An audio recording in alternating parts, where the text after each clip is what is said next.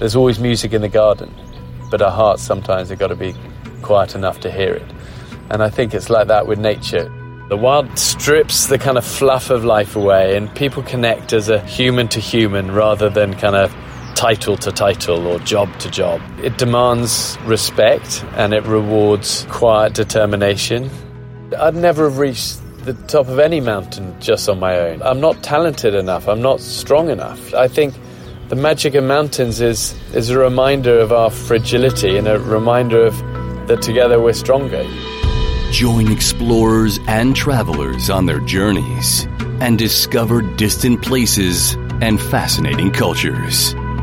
From the highest peaks and densest jungles into the heart of adventure. This is Unfolding Maps with Eric Lawrence.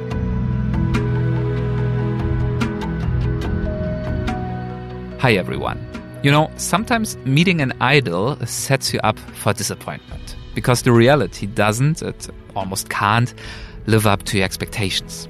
So I was all the more pleased to discover, even in the preliminary conversation with a guest of this episode, that he's just as easygoing and curious as he appears in his TV shows.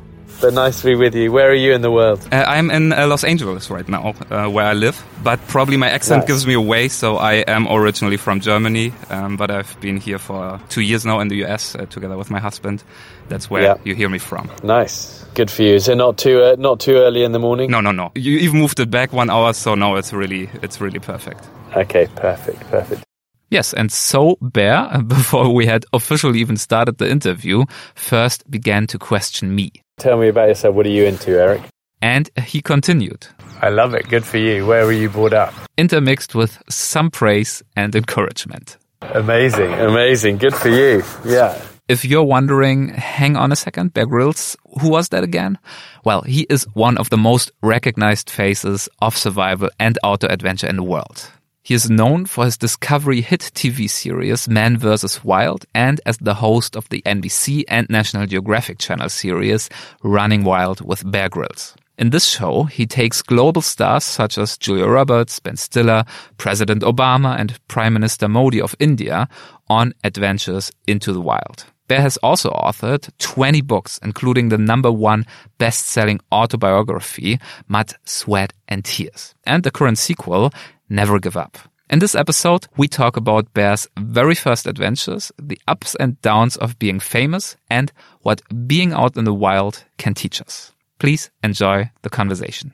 Yeah, let's get started if you are fine with that. Yeah, all, all ready, all yours. Okay. Hi, Bear. Good to talk to you. Thanks for making the time. Yeah, nice to be with you, Eric. I'd like to uh, kick off our conversation with a short quote from your current book, Never Give Up. And it goes as follows. If you ask our team the one thing that is like kryptonite for me, they will all say it is doing interviews and long press days. yeah, and with that, welcome to this interview. Uh, I hope I don't have to have a, too much of a bad conscience.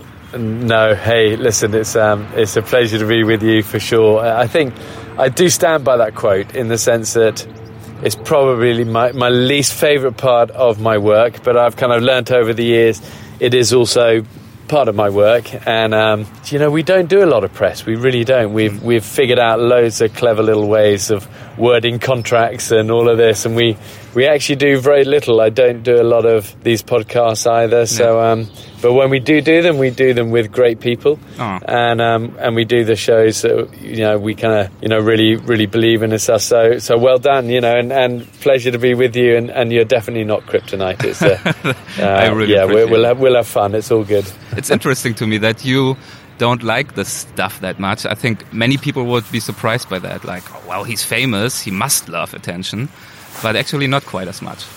No, I struggle with it. It's a one part of my work that I really genuinely do struggle with. And um, I had an older, I have an older sister. She's eight years older, much more extrovert than me. You know, I was always kind of the shy one, and she often says to me to this day that she would be much better at being well known than I am. And she goes, "Why do you always hide away with everything?" But I don't know. For me, I never got into this line of work Yeah. s- to be well known. That was became a byproduct of doing something that I really loved. You know, adventure has been in huge part of my life since I was a kid. And the first time I was asked to do TV, I said no three times to the producer. You know, I didn't, I didn't know about TV. I didn't want to do TV. I, it wasn't. It was confidence, really. I think I just didn't know what it was about, so I kept saying no. And it was eventually was my wife, who's Shara, who's smart, and we just got married, and we didn't have very much. And she goes, "Well, why don't you try it? This guy's persistent. You always say never give up. Why don't you just um, go and try it?" And she was smart, really, you know. And we went and shot the first ever pilot of Man vs Wild all those years ago, yeah. and it, it, never felt like TV. You know, we're jumping off things and shooting down the rapids and climbing up cliffs, and and they just filmed it and just kept saying, "What what are you doing?" and tell me about this. And it was full of mistakes and it was full of ums and ahs and trips and falls. And they go, "That's, it. that's what we want. This is great. Let's let's do it. Keep doing it." and they, you know, put it out late at night one night in America, and it just good fortune. Really, the timing was right, and and it flew and you know, now further down the line, I have an awareness of how fortunate I've been in so many things, and, and I was an idiot to say no. And there's been so many, you know, great parts of of having this job, but the attention was not one of them. You know, the the friendships and the adventure has always been the big motivations for me, and and the rest of it, I kind of like I say, I struggle with a little bit, but uh, but I do it when I have to. Sure. and you mentioned uh, just in passing right now that, of course, for you, adventure started already kind of when you were a child. It was always part of your life. After all these years with nature, in nature, do you still remember the very first time you felt really tested and maybe even scared by an adventure?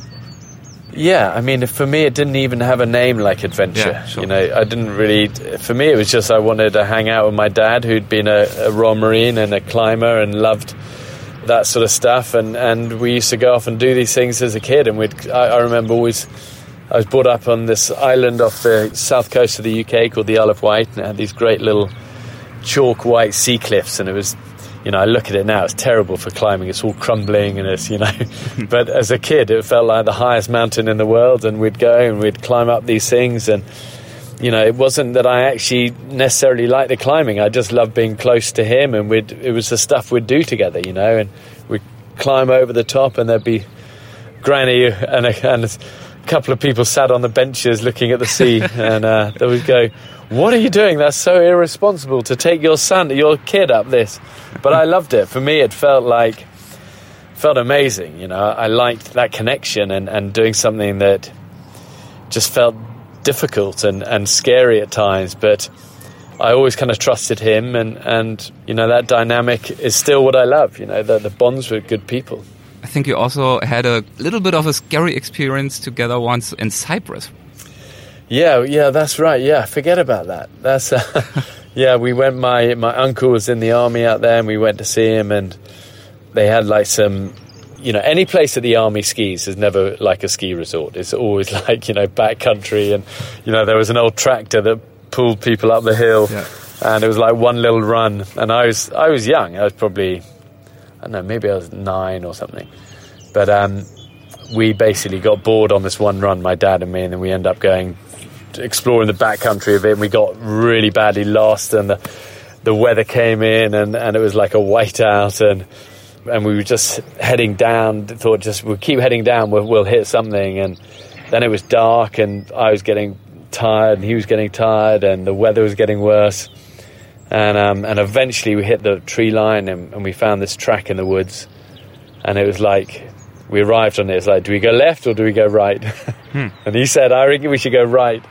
And I said, um, well, okay, well, I, I, think we should go left. and I never forget, he goes, if you think left, we're going left. And we went left, and literally a few hundred meters around the corner, we hit a road, hitchhiked, eventually got back at like the small hours of the morning. And my, my uncle, the soldier at the time, he'd had the the army search and rescue crews out, and it was like he was he was going crazy, you hmm, know. Sure. And we were just like fired up and excited that we'd made it out. he I remember he said to me, he goes, Bear, I wouldn't smile if I was you. and uh, I've always remembered that line, but I couldn't stop smiling. It's like we'd made it, you know. I just wanted to ask you um, because it's funny that your takeaway Actually, from never this. told that story before. Sorry. Oh no, it's funny. I'm just. Uh, I'd never actually. I've never told that story before. It's nice to. I've, I wrote it in the book, but I've never kind of spoken about of. Yeah. You know, he's an old he's an old guy now, my uncle, but he still remembers it. It's funny. I think it's a great story because on the one hand, it shows how your dad treated you, even in this really nasty snowstorm and really dangerous and scary situation. And on the other hand, it kind of shows that I mean, I would say other people in the situation would come out of it and probably say, I never want to be in a situation like this again. Kind of like your uncle. But somehow you seem to have gotten a boost out of it. Yeah, I don't know. I kind of liked it. And, and I remember not long after that, back home in, in the Isle of Wight, we had this harbour, Yeah. you know, and at low tide, the, it would be like all sinking mud. And everyone said, never go near the mud, you know, you'll die. Yeah. you'll sink in it. And I remember my buddy and me going, I reckon we could cross the harbour at low tide. And we set out and we got about like 100 metres out and it was okay. And then it, 200 metres, and then it started getting really like gloopy and terrible. And then we started to sink. And then we very quickly found ourselves in a lot of trouble. And somebody spotted us on the shore. And then I could see like they were launching the Coast Guard guys. And I was thinking, oh no, I'm going to be dead, you know. And then um, I thought, I've got to figure out a way out of this. And I remember getting my leg, just literally pulling it out of the sinking mud, and then the other leg one at a time, and not panicking, you know, because whenever I was like panicking, I was getting more in the stuff. And but when I was calm and I pulled a leg and an arm out and could lie on the top of it, Yeah. then I could like move, and I was like wriggling like a seal, and eventually made it out and. You know, got out in one piece, but we got caught, and then my mum went crazy, and she she made me mow the lawn uh, for the head of the lifeboat for the rest of the summer. But you know, I always look back to that, and I think I kind of figured out a lot of this survival stuff like this all through my life by having to figure it out. You know, it's like necessity is the mother of all invention. You know, I like that part of survival, and certainly for me, when we started the TV shows, I didn't want to do it like a just a boring survival show of like making a spoon out of a bit of stick or something. You know, it's like I wanted to do it like worst case scenario. You know, you're on your own in middle of nowhere, no one's coming to look for you. You've got to self rescue. You've got um, one boot. You've got ten feet of rope. You've got a broken knife.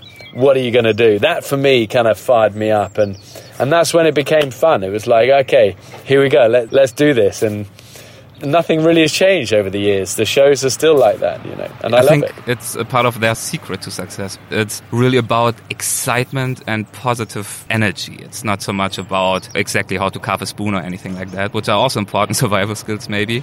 But it really, I think for many people watching it, unleashed a positive passion for nature. That was one of its strengths. For those of us who haven't seen the show Man vs. Wild, uh, just maybe a very brief overview. What would you say were some of the toughest uh, survival situations that you put yourself into for that show? Well, you know, we did a lot of them. You know, Yeah. that first show was seven seasons, took us all over the world. Small team, still best buddies to this day. You know, I'm very proud of the fact that that crew we started with, that film crew, the same crew that are with me on Running Wild and all these other shows to this day. We've all kind of grown up together, had families together, and um, I'm very proud of that. But yeah, the show was a, a privilege. You know, we'd get dropped into a whole bunch of of the toughest deserts, jungles, mountains, you know, from Siberian wintertime at minus 50 to the northern territories of Australia in the heat of the summer, the Sahara Desert to the desert islands to the swamps to the Belizean jungles, you name it. I mean, it's probably 50 different countries we ended up for that one. But um, a lot of, like you say, a lot of narrow escapes. I'm not particularly proud of the narrow escapes. I think um, I hopefully over the years I've got smarter and you know learned to listen to that inner voice more and, and you only get it wrong in the wild once you got to kind of leave your ego at home when it comes to that sort of stuff and, and get these things right but I think in the early days it was like we went in a million miles an hour you know Yeah. it was like come on and the crew were always saying Bear this is like it's TV it's not worth dying for come Yeah. on we, you know you will find another way down it but but I kind of like that energy and you know, I think there were a lot of close calls with bitten by snakes and caught in rapids and avalanches and parachute failures and you name it. But Yeah. The crew say to me, they said in those days, Bear, you were 120% reckless and now you're about 70%. So we're going in the right direction. Yeah. But I still try and approach it with that kind of like, I'm all in, you know, I'm all in. And I think there's a power to that as well. At the same time, you've got to you obviously got to be smart, and especially running wild, where we're taking so many amazing icons on journeys. Yes. These guys are rookies, and you got to you got to kind of moderate the ambitions accordingly. You you have responsibility now. That is true. That is true. um, yeah, Man vs. Wild, Running Wild, all these other shows uh, means that we have now for many years uh, seen you figuring out difficult situations, mastering challenges, always with this positive excitement and a smile on your face. And of course, that also led to the perception of people that you are someone who could basically do and achieve anything, like a real life hero, kind of a global brand for resilience, which I know is big words. But is this kind of perception and expectation, is it sometimes unnerving for you, exhausting to be seen like that? Yeah, first of all, first of all, I'm, I'm, I'm none of those things. I'm really not. And as I get older, I realize my, my fallibilities and my frailties and vulnerabilities more and more. You know, I, the TV shows always make it look amazing. The music's thumping, you know, I'm jumping off stuff and it's all kind of great. But at the end of the day, I'm a really, I'm a regular guy. I do this job because it was about the only thing I was ever any good at growing up. I was never the cleverest or the sportiest or the strongest. You know, I was just kind of, I just had that smile and I, and I knew the outdoors lit me up and I tried to kind of keep doing things that, that pushed me and, and kept adventure at the centre of what I did. And that was my job in the, you know, in the British Special Forces. It was my job through a lot of the expedition world that was my only world for, you know, many years. And then it's been my kind of focus all through the TV side of stuff. But I do take a lot of it with a pinch of salt. I mean, not just a pinch of salt, a bucket of salt, you know. And I'm much more normal than, and I get many things wrong and I've, you know, they always cut it out when I fall over, you know, or when I trip over a, like a tree root, and um, you know they're very nice and they cut it out. And but I'm no different to you or me, and I think this thing of resilience is. I think if I could stand for anything, I feel proud of the words you say about being somebody who stands for resilience, because mm. I think we all need resilience. You know, I need it myself. We all need it around the world, and I think the great thing about resilience and resilience is just a smart word for what I've called this book, you know, which is Never Give Up. But the great thing about Never Give Up Spirit is that it's not a God given talent. It's something you build. It's a, it's a muscle inside. And how do we train our resilience? We, we go for big things and we fail and we fall down and we get back up and we keep the smile on our face and we put our head down when it's raining and we keep moving and we hold the hands of those around us and we, you know, that's, that's mm. how you kind of do it. And that's, that comes with just training. You know, you, you train resilience by, by failing. And I understood that as a young boy. I kind of like, okay, so I've just got to go for big things and mess it up and then get back on my feet. It's like, yeah, my dad was always saying, yeah, that's it. You know, don't don't worry so much about the the grades or where you've come in the school report. You know, are you giving your best? Are you being kind? And are you never giving up? You know, mm. those were the currencies that were important for him. And you know, he's no longer alive now, but I look back and I'm so grateful for that, those values, because they're everything in life. And these values are some of what you are also continuously talking about in your shows. It's not only about survival situations and how to light a fire. You continuously talk about never giving up, about the values of courage and kindness and all of that. And of course, yes, you went for the big objectives, for the tough tasks. For example, trying after initial hesitancy to build a TV career for yourself. But that also means what I already hinted at with my previous uh, question, and you write about it very honestly and touchingly in your book, Never Give Up. And that to this day, you sometimes do feel kind of caught between the TV hero and the reality of your skills and your many fears behind the scenes. And that this truth has, throughout the years, turned you actually more introvert while you were getting more famous. Um, for example, you also write that in the beginning of your career, you thought yourself of a survival expert, and now you feel much more comfortable with the word or description survival enthusiast. yeah, I think that's right. Yeah. To me, that sounds honestly a little bit difficult to be globally known for something that is a very positive force for people, but that you yourself also feel is not completely justified.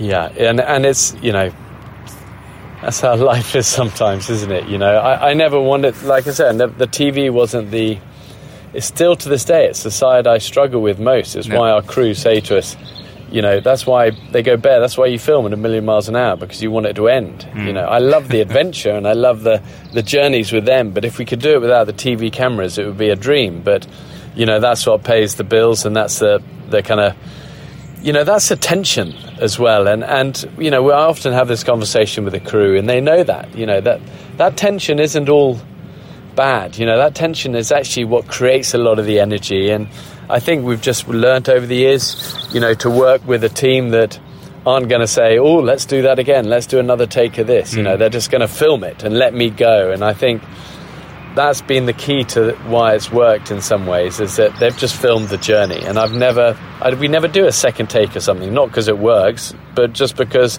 like just just film get what you can it's fine. It always figures itself out and gets ever easier now because we can all carry cameras and gopros so it's like it all works it's fine just just keep going you Yeah. know? We'll get we'll get you miss the river don't worry we'll get there next just keep going. And i i like that. Yeah. but um but i think as to the point of do I become more introverted as it as that journey as that gulf between the kind of TV person? I think that does get bigger and I do struggle with that a little bit. And I think at heart it's it because I know I'm probably not going to be if I meet people lots of and listen I spend a lot of time with lots of people. I meet people all day. But I always there's a little part of me that feels I'm not going to be as strong or great as they might expect, you know, and, mm-hmm. and I suppose feel a little bit of a disappointment maybe to them. But that's okay, isn't it? You know, I, I think you just got to keep the main thing the main thing. Keep doing what you do and keep your friends close. I love the adventure. It's been a huge privilege. It keeps going. You know, I never take it for granted. Super grateful every day. Yeah. But um, but very happy being quiet as well, you know. Absolutely, yeah. And uh, thanks for sharing that in that honest way. And I think, I mean, in my mind, it just speaks to you that you are an adventurer on many levels. Adventure to me doesn't always only have to be about risking your life every day in front of a camera.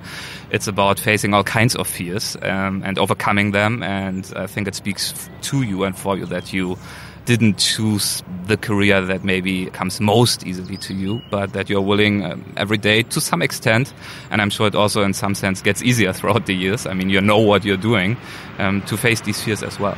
Um, but of course, the core of it all Yeah. is is nature, is adventure. That's where your passion is, and that's why you're doing all of this.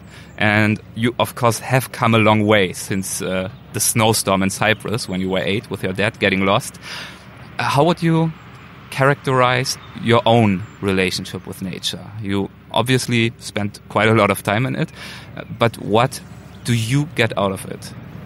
I think it's a it's a ironically it's a safe place for me. Hmm. You know, even though it's where oh, so many of the dangers are for me, it's a safe place. Everything everything slows. Even when things are happening fast, there's a kind of I see there's it feels slow and I don't know. It's more connected and it's like you've got to tune in. You've got to listen more and I like that. It's uh, it's grounding. It's it's natural. It's it's what feels like home. I, I, I don't know. It's hard to articulate, but I see it so often with Running Wild now. We're taking so many of these people away. Is that there's a the star of that show is the wild. You know, the mm. wild does ninety percent of the job for me. Mm. You know, it, it strips the kind of fluff of life away, and and people connect as a human to human rather than kind of title to title or job to job. You know, boss to employee, or you know, you, you don't have any of that, and it's it's good because I don't know. It, it demands respect and it rewards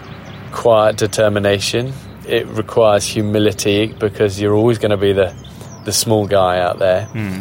I don't know. And the more sp- more time I spend there, even though we move fast, there's a kind of like there's a magic to it, and I never fail to get a kick out of seeing it light people up who haven't maybe experienced that before. And so often these guests we take on Running Wild have never really done anything like this, and Yeah. You see a light in their eye at the end that you can't buy. No amount of drugs or money can give you that. You know, it's a it's a light inside that you got to earn it. You got to earn it by facing a few fears. You got to earn it through being maybe cold and wet for a bit, but doing it together and keeping moving and keeping positive and move forward and be resilient and all that good stuff. And and the rewards at the end are always there, but they're they're the intangible stuff, isn't it? It's the quiet confidence, it's the quiet pride, it's the you know, do you know what? I, I didn't think I could do that, but I could, and we did, and mm. and together, and thank you. And I also love the fact that it reminds us you got to work together. You know, one plus one in the wild never equals two; it equals like five or six. You know, and I don't know. Everything we need to learn about life is out there. Is that the wild teaches us? Just it never, it never rams it down our throat. It just quietly is, and if you listen to it, the lessons are there. It's nice to hear you speak about like that because, of course, on TV, if you just check out one or two scenes from the show, as you mentioned previously, it's pretty fast paced. You're running around, you're on a rope, you're on a mountain cliff, whatever. Um, so it seems to be a lot about danger and challenges, um, which of course are, I guess, an important canvas um, for all of it. But what you are telling me right now, the way I, I understand you, what it's really about is the quieter moments and the personal impact these journeys have on people? Well, it has it has a whole smorgasbord. you know, it has all the danger and the risk and the adrenaline because that's that's the backdrop to everything. And the bigger and the wilder the places are, the more it, it demands it. You mm. know, and it requires it if you're going to make progress. So those kind of are the easy bits in a way. You know, they're the they're the candy. Mm-hmm. But once you get through that, there's a whole another bunch of stuff going on. And I like that. It's that mixture, isn't it? Has what you are getting out of the wild and out of all of these adventures, has it changed over the years for you personally? Um, I think so. I think so. More and more, it's about relationships actually, and the bonds you create with people in hard times. You know, are actually that's what keeps me coming back. Hmm. And uh, you know, I never take those for granted. You know, like I said, I'm so proud that we have our same crew from the beginning. Those are friendships that will last a lifetime, and we've had each other's back and we've saved each other's lives more times than I can, you know, even remember. And there's an unwritten communication and an unspoken communication. There's a trust and a, and a loyalty that wouldn't be there without the challenge that many of these places have given us. Hmm, and yeah. then on the other hand, you have the kind of awareness of how spectacular and beautiful and fragile our world is and how we're all connected with it. You know, even when we're back home, we're all connected. If we're just, you know, I always remember my grandfather had a little quote next to his bed in a little old little bronze frame, and he used to say, "There's always music in the garden, but our hearts sometimes have got to be quiet enough to hear it." Hmm. And I think it's like that with nature. It's like that with so many things. So I see it as I see it in terms of relationships and that we're all connected and connected to the earth as well, and we've got to embrace that, and we've got to do all we can to protect it. And it, the whole kind of environmental side of it all comes into this as well. By the way, when you talk about how proud you are that after all these years you still do it with the same team and you have become friends and so on, I also want to point out to our listeners who haven't read the book yet, which I highly recommend, is that you don't just say that. I mean, every successful person says, many tend to say, yeah, it's all because of my team and thanks to my team. I get the sense that you really mean it in the book. Like almost every chapter is full of people that you're mentioning that you're giving thanks to.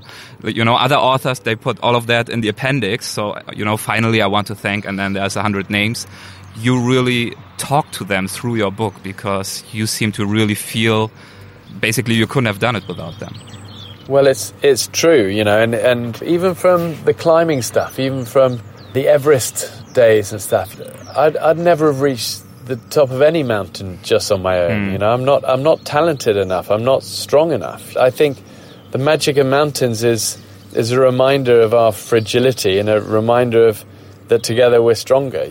I look at so many things in my life uh, in terms of we stand on the shoulders of giants. You know, I truly I stand on the shoulders of so many giants, not just my dad as a kid in, in terms of teaching adventure and skills and values, but in terms of you know, so many people from from the expedition world to that first guy who said, "Do TV, come on!" And three times mm. he hmm. came and knocked on the door. Yeah. I would have said, "Screw you! If you don't want it, I'll go to someone else." You know, he people that believe in you when you don't believe in yourself is is a great a great gift. And um, and there've been a few that have there've been many people like that who've helped me over the years. And and you can't reach the top of a mountain and go, "Look at me!" You know, it's like You've, have you learned nothing from the journey? You know, the journey is like thank you. You know, thank you for all you you guys have been amazing, and, and together we're in this, and, and and we're still going, and we're kind of we're just getting going, and Mm. and I like that. That's what provides the real wealth in my life. It never comes from it can't come from money. Money doesn't answer those stuff. You know, the wealth in all of our lives, wherever we are, whoever we are, is always going to be in our relationships, and I think when we miss that, that's when our hearts hurt, and it's when relationships go wrong. Talking about relationships, I know that you have a very close and strong relationship, of course, to your three sons. How, how do they feel about your adventurism fame? Do they think they have the coolest dad in the world, or do they sometimes roll their eyes when you talk about another survival situation and never giving up and so on? Yeah, they um well I can give you the short answer that. They roll their eyes, yeah. you know there's no no heroics at home. You know, they I mean, they say to me, Oh, Papa, if you if you tell me before I go off to school again to that I've got it and never give up. again, I, you know, I mean, they've heard it all their life, but you know what? I don't apologize for that because that's what I want them to remember as they leave school and hit life. You know, is that you've got to keep your friends close and be a good guy and, and walk humbly and, and have a tenacious spirit. You know, that matters more than getting A grades and stuff. There's a different currency to life than there is to school. So um, I think to I think to my kids, I'm just very, I'm very ordinary. I mean, they do say to me, "Papa, you do catastrophize everything." You know, they're always going like you see a disaster scenario and everything, and I'm like, well, they go, "You're, you're, Papa, you're a caricature of yourself. It's ridiculous." And I go, "Well, you never know. You know, it could be." And there's like, and it and it doesn't ever happen, but. It's like you never know. You've got to be ready, as the scouts say. Be prepared. So, I think it probably gets worse as I get older, and it, you know. But hey, it's um, if it ain't broke, exactly. it works so far. well, so yeah, I mean, your sons, uh, they love you. Millions uh, of people around the world love you or your work. And um, of course, that's great. A general international success, legions of fans, um, shows, and companies all over the world. But of course, this uh, fame also comes sometimes with uh, criticism. And I mean, I don't want to go through all the old stuff. But if I just look at uh, YouTube or something, at, at the comments, and I want to say, in my perception, 90% or even more are very positive. But some they also read like, Bear Grylls is a fake. He's a showman pretending to be a survival hero. He's doing dangerous stuff like running alongside cliffs for effect rather than following uh, actual survival rules. He will eventually get people killed or himself. Um, what surprises me when I read this is how angry and personal this criticism often is. And I mean, maybe that's the price of being famous. I don't know. Uh, does that bother you?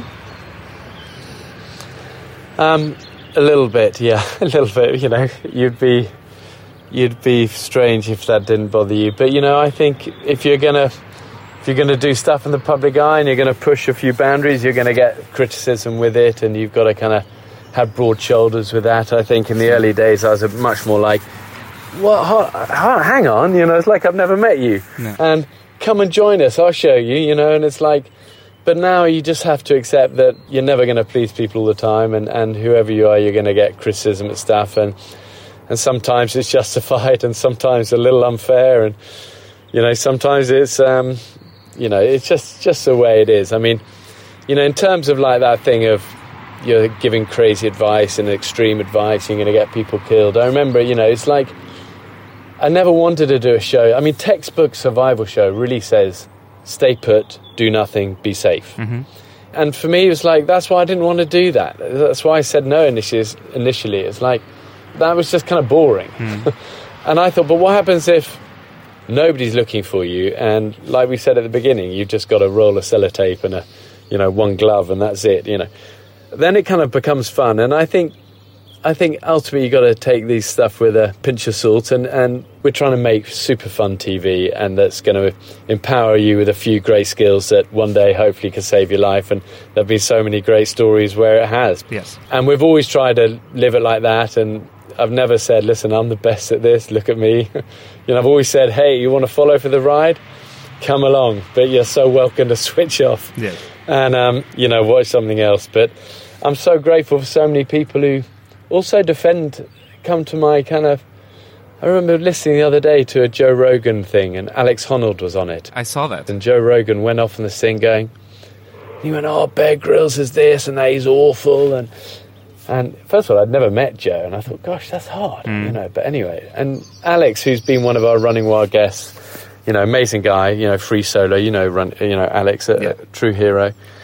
And he could have leapt to my defence. He goes, Joe, stop. Bear's a buddy. We've done all of this together, you know. And he just said some really lovely things. And I thought, there you go. You know, there's there's the bonds of adventure, you know, shining bright. Yeah. You know, in a in a humility and a loyalty from him when he was on the back foot on Joe's show, you know, and I kind of really admired that and sent him a text afterwards saying, I really appreciate that, thank you. So, you know what, long winded way of saying you're going to get criticism, but, um, but hey, we're super lucky and um, it's a small downside. I would like to uh, wrap this conversation up with a, a, few final short questions. That means the question will be short. Um, you can, of course, answer in more than one sure. sentence if you want. I sure consider my greatest success so far? Oh, still standing, still smiling, family close, still together, still same best friends from my army days, expedition days. It's my greatest wealth. A significant uh, regret of mine is. Yeah, I'm not one of these people who says they have no regrets. You know, I have many regrets where things I've messed up, things I've done badly, unkind words, people I've hurt, you know. Hmm. Um, yeah, many, many regrets, but I'm doing my best. If one of my sons wanted to climb uh, the mountain K2 solo without artificial uh, oxygen, it's really difficult and dangerous, I would tell him.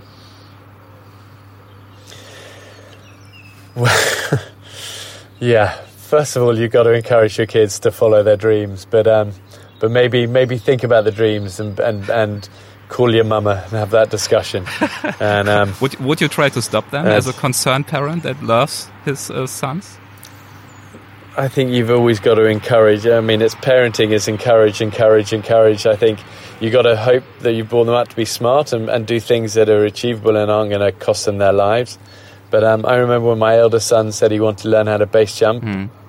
I did discourage to start with, and then he was adamant. And then I said, "Well, listen, we'll learn it together. We'll do it together. We'll bring in the best people, and we'll."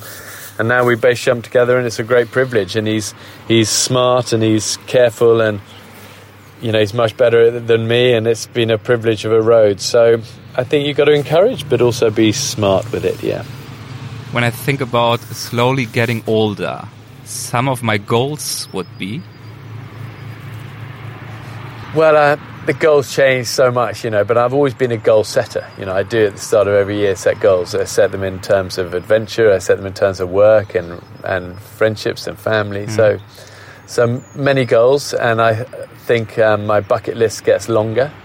And I hope all my life to have a long bucket list of like, wow, life is such a gift. We we got to keep going. Come on, we got to got to do it now. Not not book it tomorrow. We got to we got to book it now. We're gonna we're gonna block off the time. We're gonna go and do these things. And I think as a family, you know, in between kind of work and stuff, we're pretty good at making these things happen. And my work has given me incredible access to so many adventures.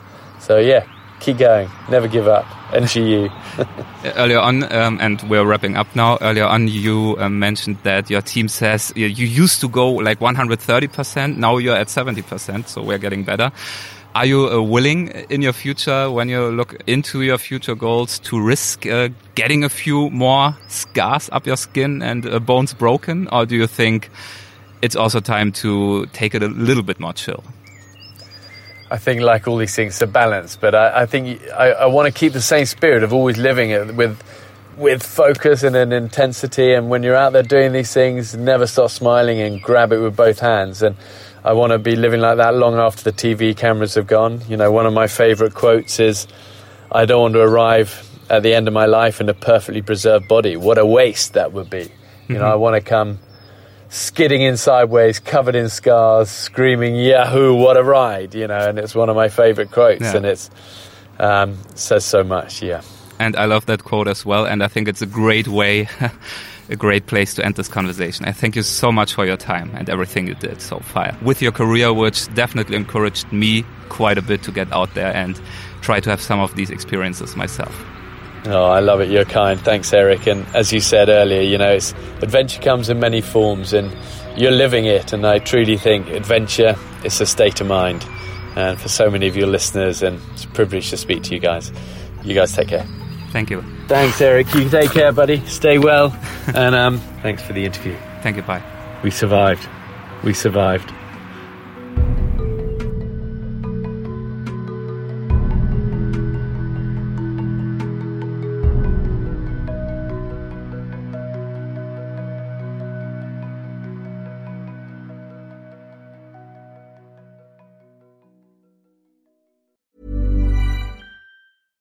Ever catch yourself eating the same flavorless dinner three days in a row?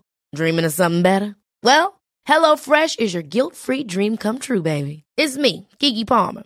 Let's wake up those taste buds with hot, juicy pecan-crusted chicken or garlic butter shrimp scampi. Mm. Hello Fresh. Stop dreaming of all the delicious possibilities and dig in at HelloFresh.com. Let's get this dinner party started.